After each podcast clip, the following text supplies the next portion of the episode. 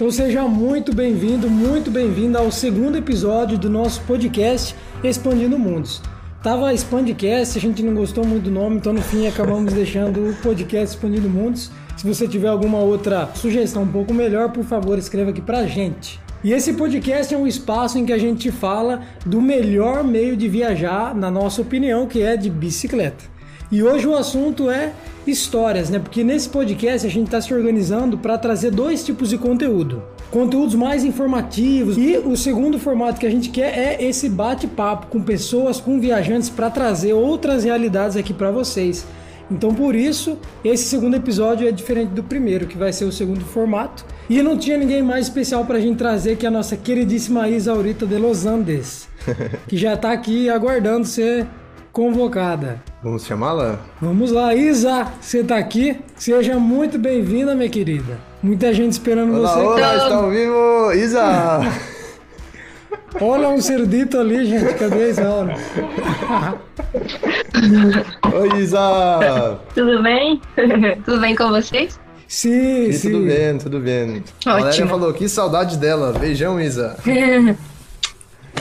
Então é isso, Isa. Bora lá para essa conversa que a gente vai aproveitar também para matar a saudade de você.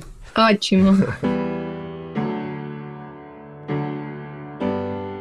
Isa, então a primeira coisa que a gente gostaria de perguntar para você, né, para você contar pro pessoal, é um pouquinho da sua história, um pouquinho de onde você veio, qual era o seu estilo de vida e o que você fazia antes de começar a viajar.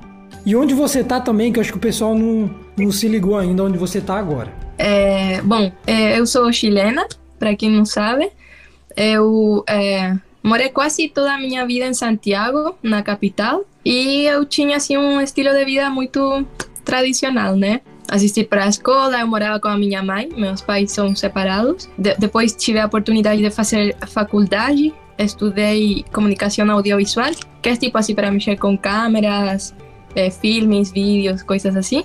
E desde a faculdade eu comecei a trabalhar nisso, que eu curtia muito, eu gosto ainda muito de fazer isso. Mas eu tinha, assim, tipo, uma vontade de fazer algo além, só que eu não sabia o que, né? Aí, quando eu terminei a faculdade, eu pensei sobre fazer uma viagem é, pela América do Sul. Juntei um dinheiro e fui embora para Colômbia, a primeira vez. O que que te fez, assim, o que que fez brotar essa vontade de viajar em você? Então, eu sempre achei que eu queria simplesmente conhecer outras culturas, que eu me estava per perdendo de muita coisa aqui. Eu tive contato com alguns viajantes e eu sempre fazia muitas perguntas para eles. Para as mulheres, sempre perguntava como que você faz isso, como que, como, de onde que tem coragem, tipo tudo, tudo, tudo, tudo eu perguntava. Mas eu lembro que uma vez conversa, assim, trocando ideia com vocês, a gente chegou nessa conclusão de que, na verdade, talvez um, a, a gente tenha alguma insatisfação que talvez você não está percebendo nesse momento. Eu, eu acho que eu não percebia nesse momento. E uma excusa para mim foi conhecer a América do Sul, sei, sei lá. Mas agora eu vejo o quão insatisfeita eu estava com o meu estilo de vida, com coisas que não, não me preenchiam agora eu consigo ver com mais clareza agora que conheço outro, o outro lado, né? E é incrível também essa grande força que a gente precisa, né? Para enfrentar uma coisa que às vezes nem conhece, né? Nem, nem faz ideia do que é em si a insatisfação. Mas você ainda teve toda essa coragem de enfrentar isso, é muito legal. É engraçado como a força vem vem quando a gente precisa e sem muito questionamento, né? Uma coisa que vem e a gente pode ou não escutar essa, esse chamado aí, né? Sim, é, até eu sempre planejei algumas viagens com amigos, mas nunca dava certo. E para isso eu me falei, bom, eu vou ir, eu vou. Tipo, eu vou fazer esse planejamento tudo sozinha. Aí veio um amigo meu, meu da faculdade e falou, ei, Isa, eu acho que eu quero ir com você para lá. E eu falei, tá, tudo bem, mas se você não vai, eu vou ir de qualquer jeito, né? Porque eu sempre ficava não indo. E aí ele começou assim a, a juntar um pouco de dinheiro, a, a, se movimentar com algumas coisas e a gente começou a viajar juntos. Isso foi bem bacana. E até complementar, né, pra gente também veio uma vontade muito grande, mas nem realmente a gente entendia Sim. tudo que a gente gostaria de encontrar com a viagem. E realmente essa saída pra estrada foi que começou, foi como uma escadinha, assim, nos lugares que a gente foi parando a gente foi tomando mais clareza do que a gente estava buscando, né? Conhecer as novas outras bolhas, né? Outras realidades e tudo mais. Isso mesmo, porque eu planejei a viagem para quatro meses, eu tinha um, um tiquete de avião ida e volta. Eu só ia para a Colômbia e a terceiro mês eu estava dentro minha e não sabia o que, porque eu já tinha um meu arrumado no, no Chile para voltar. E eu queria voltar, eu não queria, não queria. Cada dia estava fazendo coisas que me alimentavam assim, muito. Eu fiz conexões com pessoas. André Almeida, Almeida comentou o seguinte: Isaura, satisfação absurda poder te ouvir por aqui. Você conquistou o povo brasileiro, linda. Sucesso e muita luz nesse novo ciclo da sua vida. Isa, eu acho que tem um outro ponto muito interessante aí que você já acabou trazendo pra gente. É que você não começou com a bicicleta, você começou com o mochilão. Você lembra Sim. mais ou menos a época que você começou? Foi no fevereiro de 2016. E aí, no caso, você foi para Colômbia e visitou outros países de mochilão? Como é que foi? Sim, aí fui para Colômbia e depois é, visitei o Equador, o Peru, o norte de Chile no Equador, eu, é, come... antes disso eu viajava assim com mochila, mas sempre de ônibus. Depois que eu fui conhecendo assim uma galera, a pessoas que viajavam mais é, de carona, comecei a, a, fazer amizade com, com a galera que fazia malabares, que fazia música na rua. E aí eu conheci um amigo mexicano, muito da hora, o Quetzal, e eu viajei assim desde o norte do Equador até o Peru, até Lima com ele de carona. Era para a gente viajar duas semanas e via viajamos três meses juntos. Você encontrava muitas pessoas assim que, que acompanhavam você na viagem, você acompanhava elas na viagem, né? Eu não fiquei assim, ou seja, eu fiquei um tempinho no sul do Peru e no norte do Chile, mas depois disso, jamais, até que eu sempre tive essa vontade de viajar sozinha, ainda tenho, mas eu não sei o que acontecia, sempre chegava algum grupo de pessoas, eles uhum. mudavam seus planos para viajar comigo depois, não sei como, mas foi muito lindo, assim. Que massa. E é engraçado também que foi os seus mochilões que acabou fazendo você se aproximar da gente, né? Foi esse estilo de viajar que fez você entrar no Brasil ir para a é. Chácara Sol Nascente, que foi um voluntariado que a gente também passou. Aí lá você conheceu a mãe do Luciano, que estava fazendo também um voluntariado. Encontros incríveis que a gente agradece até hoje. E era engraçado, eu conversava com minha mãe e ela sempre falando, ah, Isaura, não sei o que, conheci a Isaura. E a Isaura, daí tinha mais o, o Lino, o Maurício. Nossa, eu falava, não, mas a gente já conhecia, mas era virtualmente, né? Daí quando a gente tava uhum. voltando pra cá da primeira temporada Aí que foi que a gente se conheceu pessoalmente, né? Foi muito legal, muito legal. Mas antes disso, Isa, você já pensava ou já tinha pensado em pedalar, em viajar de bicicleta? Sim, eu já estava com essa ideia na minha cabeça, porque é, o grupo com que eu estava viajando, que era um casal de brasileiros e um, um menino do Chile, o grupo já estava assim como se dividindo, cada um, cada um indo para seu caminho. Então aí eu já estava pensando nessa ideia de viajar de bike é, pelas possibilidades que eu iria ter. Eu fiz alguns, alguma, peguei algumas, algumas caronas sozinha, mas eu não gostava da ideia de me trasladar muito tempo, que às vezes você fica numa, no meio de uma cidade. Muitas vezes eu fiquei no meio de uma cidade e aí você tem que ir para rodoviário, pegar um ônibus, sair da cidade para depois fazer carona de novo. Eu viajava com barraca, não, não queria entrar de novo nesse, nesse estilo de viagem de pagar hospedagem. Então eu achava que a bike é, poderia dar-me um pouco mais de, de a viagem, como mulher também. O Andrew Roberto escreveu aqui para nós uma pergunta. Com a viagem, mochilão, bike, etc. Conseguimos sanar essa insatisfação e inquietação que temos na vida cotidiana normal? Eu acho que pra gente funcionou assim, né? Nossa inquietação, que a gente nem entendia muito bem, começou a ser sanada a partir do momento que a gente decidiu viver algo diferente, experienciar a realidade de outra forma. Então, no nosso caso, é assim. É, no fim, no fim, no começo a gente não entendia de onde que para que caminho a gente tinha que ir, mas era como se fosse uma luzinha que estava uhum. sinalizando, opa, talvez tenha que fazer algo diferente, buscar algo diferente, ou você tem que encontrar alguma coisa, né? E contigo, Isa, você acha que a viagem sana é essa inquietação ou essa insatisfação que a gente estava comentando há pouco? Eu acho que se, se consegui sarar muita coisa, consegui enxergar muita coisa que eu antes não, não conseguia, e assim fora também. Mas eu vejo também que a gente tem algumas feridas ou algumas coisas que sarar dentro, sabe? Tipo, no emocional e, e indo muito longe. Se você não é, encara essas coisas, é, você não, não vai conseguir sarar. Então, tem coisas que a viagem ajuda, você também, dependendo da sua personalidade, vai deixando debaixo do tapete, sabe? Tipo, ah, sim, tá tudo bem. E depois, tipo, ó, oh, por exemplo, eu uhum. agora isso não, não falei, mas eu tô de volta no Chile depois de quase dois, três anos, né? E, e para mim está sendo assim, reviver muita coisa que eu tinha esquecido que estava aqui debaixo do tapete, né? Incrível. É. Resumindo, a viagem pode ser uma super oportunidade para a gente descobrir essas coisas que nos incomodam, mas a viagem em si não vai fazer nada, né? Mas é a nossa vontade, a nossa disposição em estar tá resolvendo essas coisinhas que nos incomodam.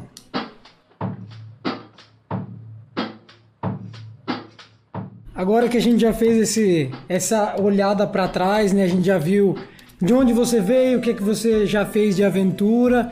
Você chegou no Brasil, você nos encontrou aqui e depois a gente passa alguns meses aqui no sítio em Marechal Cândido Rondon, trocando muita ideia. A gente convenceu, mentira. A Isa decidiu mesmo seguir bike com a gente. E foi assim um processo muito muito legal porque você não tinha, né, nem a bicicleta e a gente foi construindo isso juntos e foi muito legal. A gente começou a ir atrás de bicicleta, um dia Sim. apareceu a bicicleta pra comprar, né? A gente foi correndo pra cidade, a Isa viu, eu tô pedalando à noite, 30 quilômetros. a gente tentando, iluminando o caminho pra Isa pedalando nova bicicleta, foi muito... Eu até estava na dúvida ainda se realmente investir esse dinheiro na bike ou se eu ir embora e fazer um visto de trabalho na Alemanha. Aí o Lu chegou falando isso, eu achei uma bike, bora. Vamos. Nossa, foi muito legal. E é muito legal também que essa bike né, é uma bike simples, super simples e que tá até hoje com você. Então é Sim. mais uma confirmação aí que dá para seguir com uma bike é. simples, é. contanto que cuide dela e mantenha umas peças legais, né? Tá indo bem? Sim. Aguentando bem o, o tranco ainda? Sim, agora que eu tenho que mudar os freios, mas depois de dois anos que eu Nossa. fiz merda com eles. Sim, mas está ótimo. Eu sempre recebi muita ajuda nas lojas de bicicletas e a galera do Brasil sempre é muito, muito legal. Então, deu para fazer assim, armar uma bike boa com, com pouco investimento e dá para ir é, arrumando as coisas no caminho. Eu lembro, o primeiro dia da viagem, eu estava relembrando isso hoje. Hum. Tipo, essas subidas, eu não sei como eu pedalei meus joelhos estavam destroçados. ai, Sim. ai. A Ei, lembra, dava. Tava enroscando os seus cubos, né? No começo você tava com um cubo bem. Que ele não, não girava, girava a roda, parecia que ele freava, assim. Ele nem girava, é uma coisa louca. Do Marizada eu né? troquei em Campo Mourão Campo e eu lembro quando a gente saiu de lá que eu tava tipo, nossa, isso que é uma bike boa, assim que dá pra pedalar, meu Deus. Como que eu fiz todos esses quilômetros? Você tinha que pedalar nas descidas, né? A gente só soltava é, o freio e aí você pedalava. Pra pela frente mesmo. Nossa. Ai, ai. Sim. Mas eu tinha tanta vontade de de viajar que eu nem me permitia, tipo, empurrar a, a bicicleta. Eu lembro que os primeiros dias eu nem empurrei, mas eu quero, eu quero, eu tenho que ser parte desse time, sabe? Eu tenho que ir aí, né? fluindo com eles. Foi uma super guerreira mesmo. Então, se você está aqui assistindo e não conferiu essas nossas aventuras, né, não conhece de repente, nós pedalamos com a Isa aí uns seis meses, eu não sei ao certo, no ano de 2019. É. Já faz, parece que faz 200 anos. Mas nós pedalamos então aqui pelo Paraná, por São Paulo, Minas Gerais e foi assim muito, muito legal.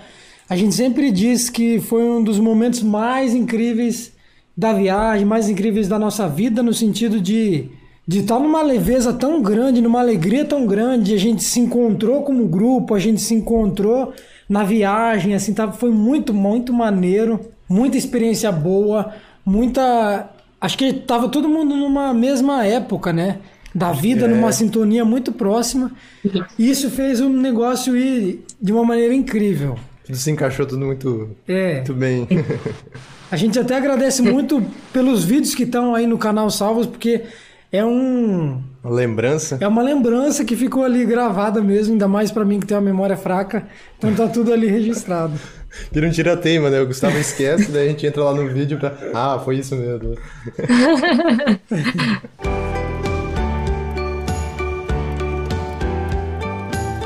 Agora a gente queria saber de você como é que foi pedalar no Brasil. Você criou de repente alguma expectativa antes de vir para cá ou antes de pedalar aqui? E como que foi essa vivência no país? Para mim, o Brasil agora é minha segunda casa, né? Eu fico assim muito, muito, muito agradecida por todas as pessoas. Eu sempre recebi muito, muito apoio, muito carinho. E foi bem legal porque antes de eu entrar no Brasil de mochilão, eu tava com muito medo porque a informação que a gente, que as pessoas de fora têm do Brasil são coisas dos filmes, coisas que saem no, nas notícias, né, no jornal, e é ficar meio com, com medo de, de entrar, né?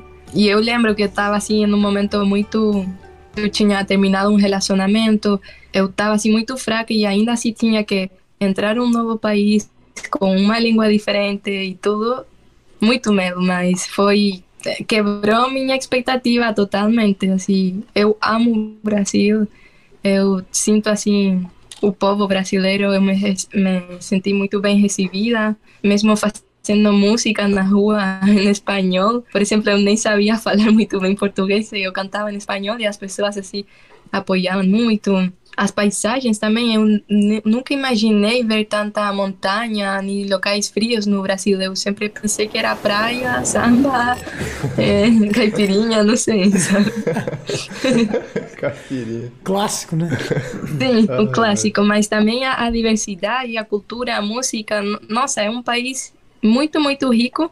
Só fiquei com dó de ver o país tão dividido, sabe? Mas eu vejo que essa é uma realidade de muitos países também. Mas o Brasil tem uma potência assim muito foda que está assim bem dividido. O, o sul fala mal do norte, o norte fala mal do sul e é, a gente fica também muito feliz em, em confirmar, né? na verdade, porque a gente já sabia de você dessa questão desse, desse grande carinho que você criou, né, pelo Brasil. E é muito isso, né? A gente sabe que, claro, que existe criminalidade, que existe perigo, mas assim, o que existe, em grande parte, está concentrado nas grandes cidades. Que, se for ver em relação ao território gigante que a gente tem, são lugares muito pontuais, são situações pequenas, perto de tudo que existe, de muita pessoa boa, de muita abundância, né?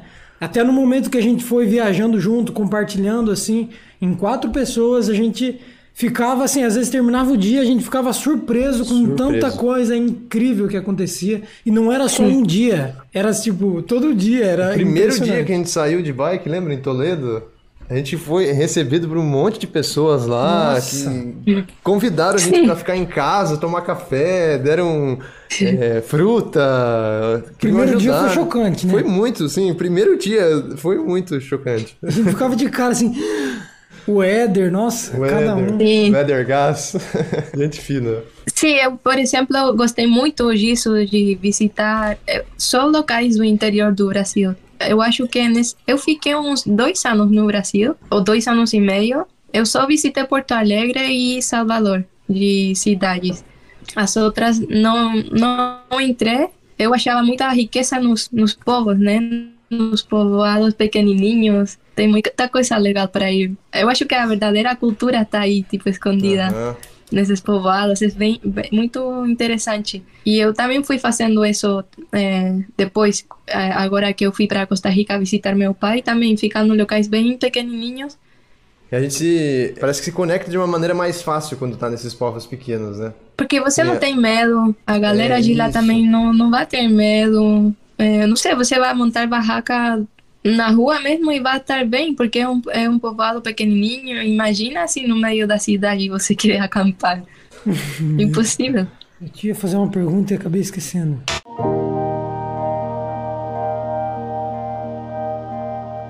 E assim, de toda essa experiência aqui no Brasil, teve alguma situação de risco que você tenha passado ou que você se sentiu ameaçada, alguma coisa do gênero? Eu nunca me senti numa situação de risco.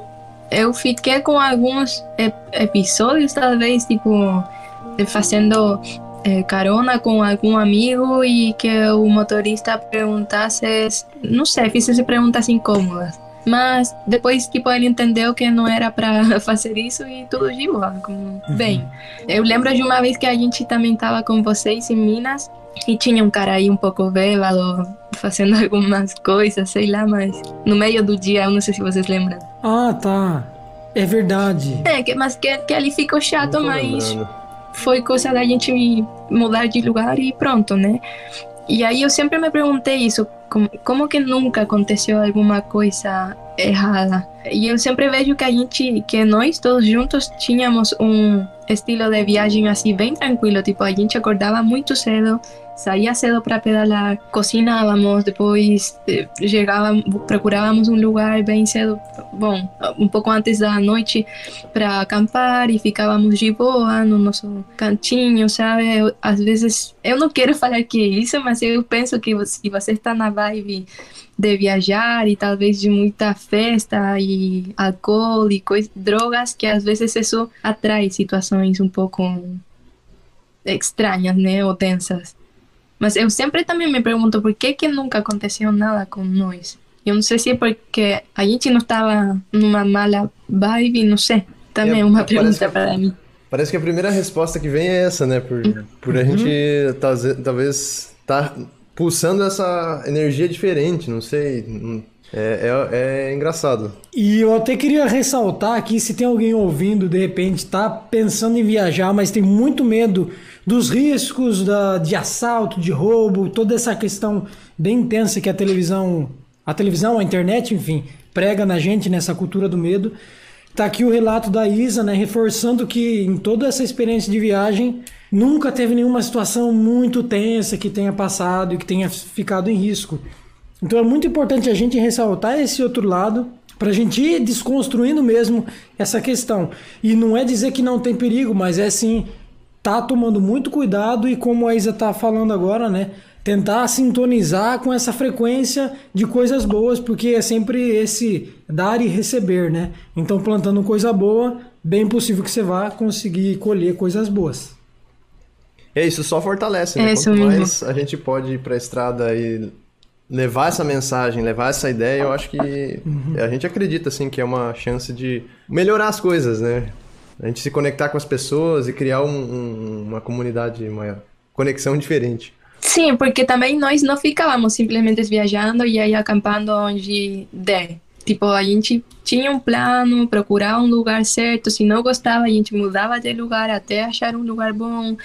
Então, ter, ter essa responsabilidade e você, mesmo assim, estar tipo atento a tudo que está acontecendo, né? Muita, muita da, da intuição, eu acho mas porque sim, é possível que aconteça alguma coisa ruim. Sim. E eu acho que se você também se, se expor a essas coisas, é tipo bem fácil, não sei.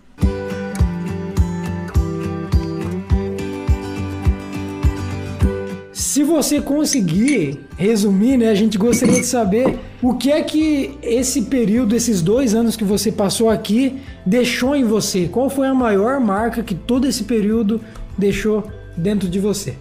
Bom, eu acho que é, foi assim um período de muito amor, de me reconectar com a de mim assim que eu nem conhecia. Eu me reconheci muito nas pessoas que eu fui é, conhecendo no caminho. Sinto que eu aprendi muito do Luciano, de você, da Ana e de um monte de viajantes com que eu tive a possibilidade de compartilhar caminho. E isso foi bem bacana, tipo, ter um, uma segurança, ter um, uma autoestima um pouco mais construída, sabe? Trabalhar o amor próprio, saber que é possível fazer as coisas com que você sonha. não sei, eu tinha um estilo de vida muito diferente ao, ao estilo de vida que eu tive no Brasil. Eu já nem me importava lá de aparências, com dinheiro, sei lá, com roupa, com coisas muito básicas. E foi isso foi muito libertador para mim. É, na minha cabeça dava para encher com coisas muito mais importantes que essas coisas materiais, que antes eram muito importantes para mim lamentavelmente eu sinto que a bike fez um trabalho em mim assim a, a viagem de bike assim um, um, trabalho muito forte eu penso e eu sempre falo que não é necessário você fazer uma viagem de bike para ter passar por esse processo eu imagino que cada um tem sim diferentes vidas mas sim eu acho que por parte eu sinto muito amor por Brasil por isso porque me fez olhar assim uma um outro lado de mim que eu nem conhecia Isa, que massa, que massa. Eu também tinha uma pergunta e eu, eu fiquei. Eu fui elaborar uma pergunta sobre outra na minha cabeça e esqueci. Mas assim, eu, eu, sinto também a, a semelhança nessa experiência como a viagem de bike construiu para nós também essa nova oportunidade, coisas que tinham importância antes são totalmente diferentes das coisas que têm importância agora.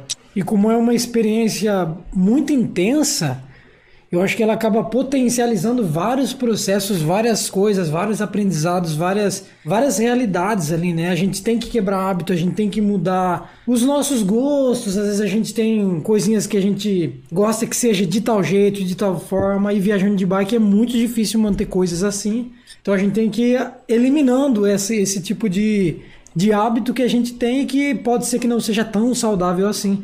Então, para nós também, a viagem de bike foi uma baita oportunidade de ir se reconhecendo com o tempo.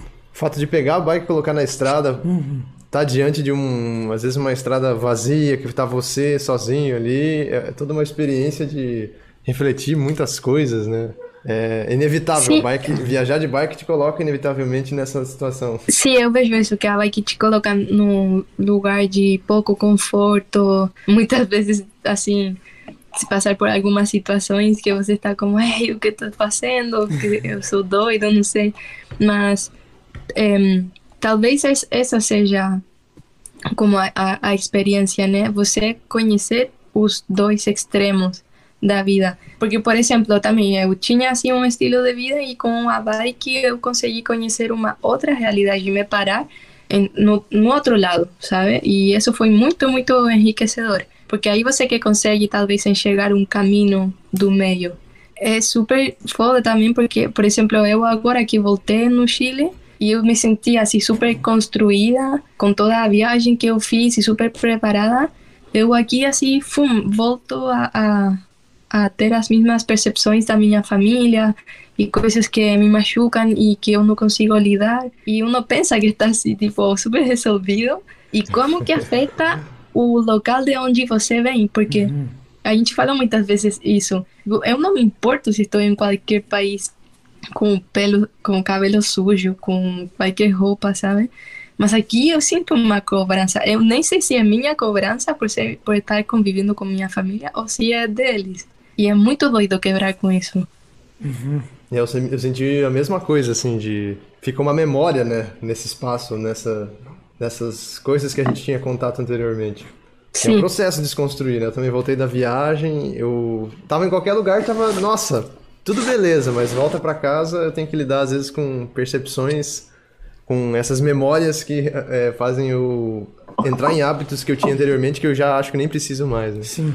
Que você talvez enxergou na viagem essas coisas, mas que você não enfrentou ainda.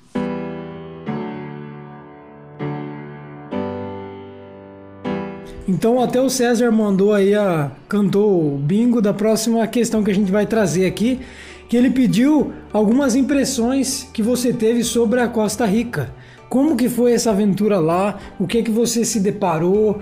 O que que foi diferente daqui, né? Porque imagino que seja uma realidade bem diferente, não só no sentido do pedalar, mas também no sentido cultural. A gente não conhece nada, mas é a impressão. Sim, é, foi bem interessante conhecer o país, ou parte do país em bicicleta, porque eu já tinha é, ido para lá outras vezes para visitar o meu pai, só que eu sempre fui nessa viagem de visita mesmo. E fiquei indo por 10 anos. E agora que eu realmente sinto que eu conheci assim bem a essência do costarricense e um pouco assim da cultura deles. E foi bem massa, tipo, bom, das paisagens são locais assim muito, muito maravilhosos. É um pedal muito duro. Eu escutei que tem muitos ciclistas que vão a praticar para lá, porque tem assim, o centro do hum. país é só morro, só morro. E até a gente foi com é, bagagem tipo reduzida, porque sabíamos que iria ter é, muita inclinação. E mesmo assim não dava, não dava, não dava para subir pedalando, era bizarro. E sim, isso foi um desafio bem grande, porque não dava para avançar nada, tipo poucos quilômetros em muitas semanas. E também no começo a gente estava um pouco nessa, que é um país muito é, voltado para o turismo todos os povoados que você visita são muito turísticos. Então uhum. aí a gente tinha vergonha de, por exemplo, é, entrar um restaurante e, pedir um prato de feijão ou de entrar nessa coisa de troca com as pessoas. Então nas primeiras semanas ficamos assim muito quietos, mas depois fomos assim fazendo pequenos testes e começou a dar super certo a gente sempre é, volta na mesma resposta que, tipo, o mundo tem muita pessoa boa, tem muitas pessoas que vão querer ajudar você. É isso, acho que nós muitas vezes é, colocamos alguns limites aí. A Costa Rica tem, assim, muita riqueza natural, foi bem interessante é, olhar tudo isso, mas também é, tem muita coisa que eles, é, que você tem que pagar, né? Então, dá para fazer um turismo sem dinheiro, mas as grandes atrações você vai ter que pagar um, um guia ou alguma entrada. Isa, até uma curiosidade. Tava pesquisando um pouquinho de Costa Rica, né, para não chegar aqui sem saber nada da, de, desse país que até então não sabia nada. Mas eu vi que até 1980, assim, era um país que estava super devastado.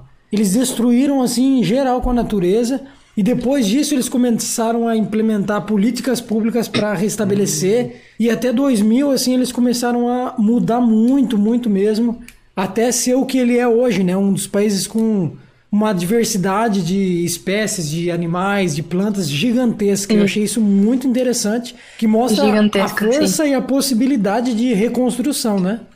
Sim, é, por exemplo, na, na, capital, em São José, eu acho que você não, não consegue enxergar muita consciência nesse sentido, mas era bem interessante entrar em povoados assim bem pequenininhos, que, onde os mercados não davam sacola, onde tinha estação de reciclagem, que muitas vezes era iniciativa do povoado mesmo. Então tem assim uma consciência ecológica desenvolvida. Tem, eles têm muitos muitos parques nacionais. Dá para assim deparar assim com iniciativas bem bacanas lá. Isa, outra coisa que eu tava. que eu descobri aí que tem mais de 100 vulcões na Costa Rica. Nossa. É mais ou menos isso, né? É uma loucura, assim, se for parar para pensar, porque é um país pequeno. É muito pequeno, assim, de costa a costa você tem 500 quilômetros. Até dá para subir a um, a um morro e você enxer, é, olhar os dois oceanos. Nossa, Mas as rodovias não são muito boas, por exemplo. Tem muita rodovia que é ilegal você estar pedalando. Se algum é, polícia de trânsito vê você, é, ele pode é, quitar, é, tirar sua bike e dar uma multa. Isso foi uma coisa assim nova para nós. Não aconteceu, mas era assim. Então tem alguns caminhos que você pode fazer, não todos. Uhum. E vocês chegaram a pedalar próximo a algum vulcão, alguma coisa assim? Sim, a gente passou próximo, acho que um, de uns três ou quatro vulcões. Tem umas fotos assim maravilhosas que eu ainda não subi, mas Costa Rica tem o vulcão mais cônico do mundo, com a forma mais cônica. Não, não sei se dá para entender. Uhum. Mas ele é tipo assim, muito, muito lindo. Se chama Vulcão Arenal. E aí tem um circuito por um lago que está na frente dele e que você pode fazer de bike facilmente e assim tem é, muita fauna, é, dá para ver pássaros, para se olhar pássaros muito lindos, macacos, um monte de animais. Bem interessante os, os climas também. Ficar, sei lá, pedalando duas semanas pela praia, você tomar é, banho de praia todos os dias, assim de boa, e depois já subir aos vulcanos com mais frio mais inclinação, assim, outra, outra, outro tipo de vegetação. Muito lindo. até nesse vulcano do Arenal, a gente foi em umas águas termais que eram de graça. Tipo, o rio, eu nunca, não sei, talvez é um pouco tonto, mas é, a, a, água caía, sim, do vulcano, é, saía uma nascente de água e formava um rio, um rio quente. E a gente tomou banho assim num rio muito, muito quente você ficava aí de boa muito tempo. Eu fiquei apaixonada por esse lugar. Nossa. Incrível. Incrível. Tipo, todo o mato fechado e você num rio bem quentinho. Para fazer um arroz é ótimo. Nossa. Então, nosso amigo Querência perguntou: são vulcões ativos? Se... Que eu pesquisei, eu achei cinco ativos, mas posso estar errado, Sim. a Isa deve saber melhor. Sim, tem alguns, não sei quantos são ativos, mas tem vários que, que são ativos. Aquele, o Arenal, ficou ativo, acho que até o 2010, 2012 e agora já não.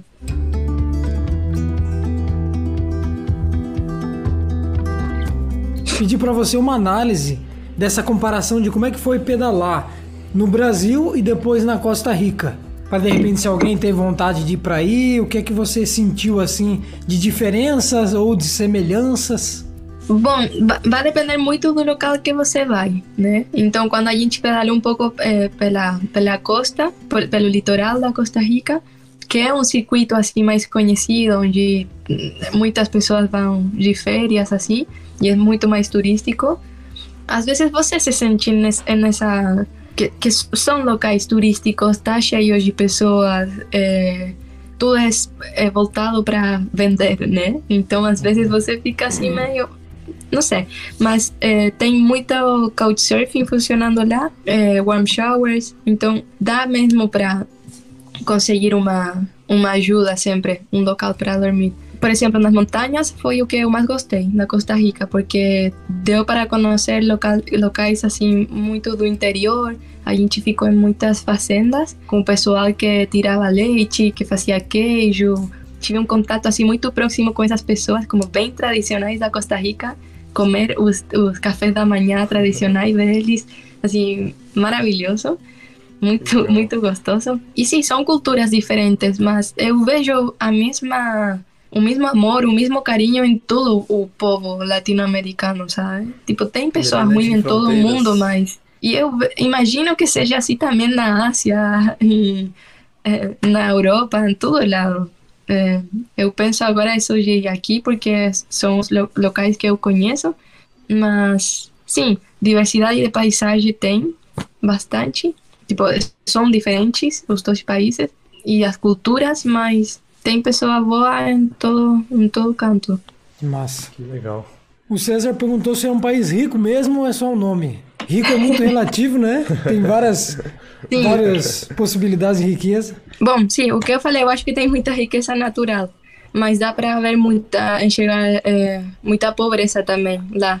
Sim, tem bastante pessoas migrantes da Nicarágua, dos países vizinhos. Imagino que na Costa Rica tem mais oportunidades de trabalho ou, ou mais acesso para saúde e educação. E sim, acontece aquilo que, que aí não tem muitos lugares para trabalhar, que os costarricenses ficam falando que que os nicaragüenses estão roubando o trabalho, mas é a mesma coisa que acontece aqui no Chile, uhum. no Brasil, em todos os países essa divisão, sabe? A realidade se replica, né? Com mais Sim. intensidade em um e um outro, mas assim, a similaridade existe. Sim.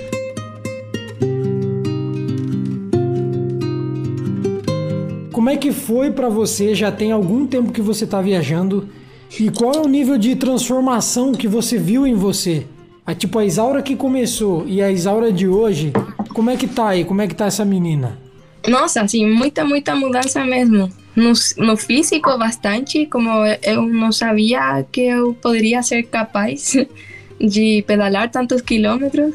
Eu olho agora para trás e, e fico muito feliz e muito agradecida por tudo que aconteceu. Agradeço sempre de eu ter tomado aquela decisão, de, de ter tido a coragem de fazer isso e a transformação por dentro é incrível porque a, a, a bike para mim sempre foi como um momento de, de meditar ou de refletir mesmo na cidade é, que eu usava muito a bike como meio de transporte aquele era um momento para refletir um monte de coisas, é, analisar ideias assim que que eu tinha na minha cabeça e que às vezes não, não, não dava esse tempo de me concentrar naquilo.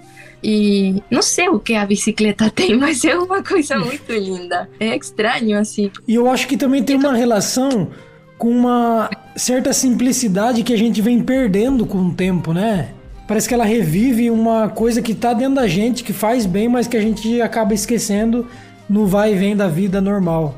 Isso é tipo, não sei, uma máquina com, com, ou seja, um aparelho assim com as duas rodas, você pedal, você mesmo faz a força para ela se movimentar. É diferente que um que um carro. Sim, é diferente, mas o sentimento também que você tem quando você sube uma bicicleta e consegue chegar de um ponto a outro, não sei, a viagem é, o percurso é muito especial. Sim.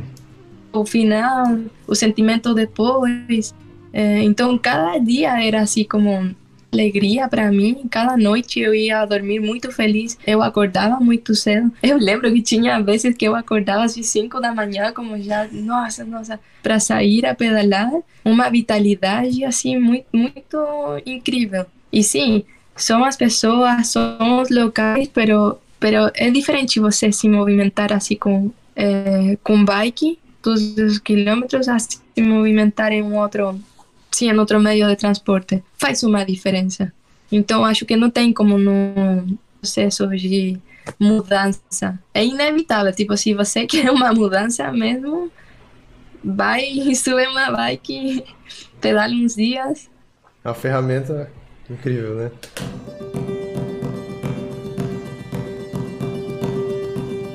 O Hamilton ele perguntou, Isa, como foi a parceria com a Aninha do Ciclo Florescer?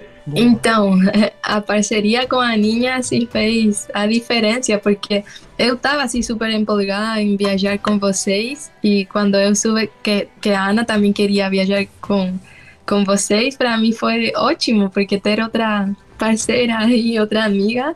Nesse momento eu, a gente, eu estava recém a Ana e vocês, mas a gente sempre se deu muito bem. Nós duas... Eh, fizemos assim uma amizade muito, muito íntima e muito legal, com muita confiança e quisemos é, ter algum projeto, tipo, fazer, não somente viajar de bike, sino ter algum, algum propósito, talvez, nessa viagem. É, e um dia é, visitamos o sítio de um amigo muito querido lá, que é o Artemio e a Rejane, uns dias antes da gente sair de viagem, e ele deu assim uma garrafa com com milho, duas garrafas com milho crioulo e com outro, outro pote com moringa e ele falou para nós é, espalhar essas sementes na nossa viagem. E aí foi tipo, nossa, que missão mais linda e, e uma coisa que tinha muito a ver com, com as duas. Então tomamos assim com muito carinho essa missão, é, fizemos esse projeto. A gente começou assim com duas espécies de milho crioulo com moringa e fomos simplesmente doando essas sementes para pessoas que às vezes conhecíamos no caminho e que dava para ver que tinham algum interesse em plantar, que tinham um, um espaço ou que talvez a pessoa estava com, com alguma necessidade e, sei lá, uma semente poderia fazer alguma diferença no futuro.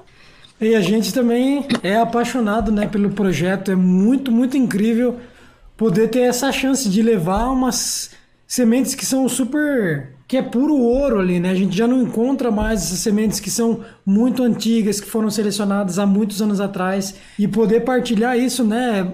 Foi muito, muito incrível. Porque a semente é uma obra-prima da natureza. Você pega uma semente de mamão, ela vai dar um pé de mamão e esse pé de mamão vai dar milhares de sementes. E assim como o milho que as meninas levaram, né? Então, é além de levar a semente, é levar presença, levar conversa, mas levar até uma esperança, uma nova possibilidade de, de viver para uma pessoa que às vezes não tinha mais nem tanta perspectiva. A gente teve um caso que a gente partilhou em Lusiânia com o seu Zé, com a dona Valdete. A Isa não estava mais nesse momento em Goiás. Mas assim, foi lindo. A, o jeito que eles receberam, assim, se falava, minha nossa.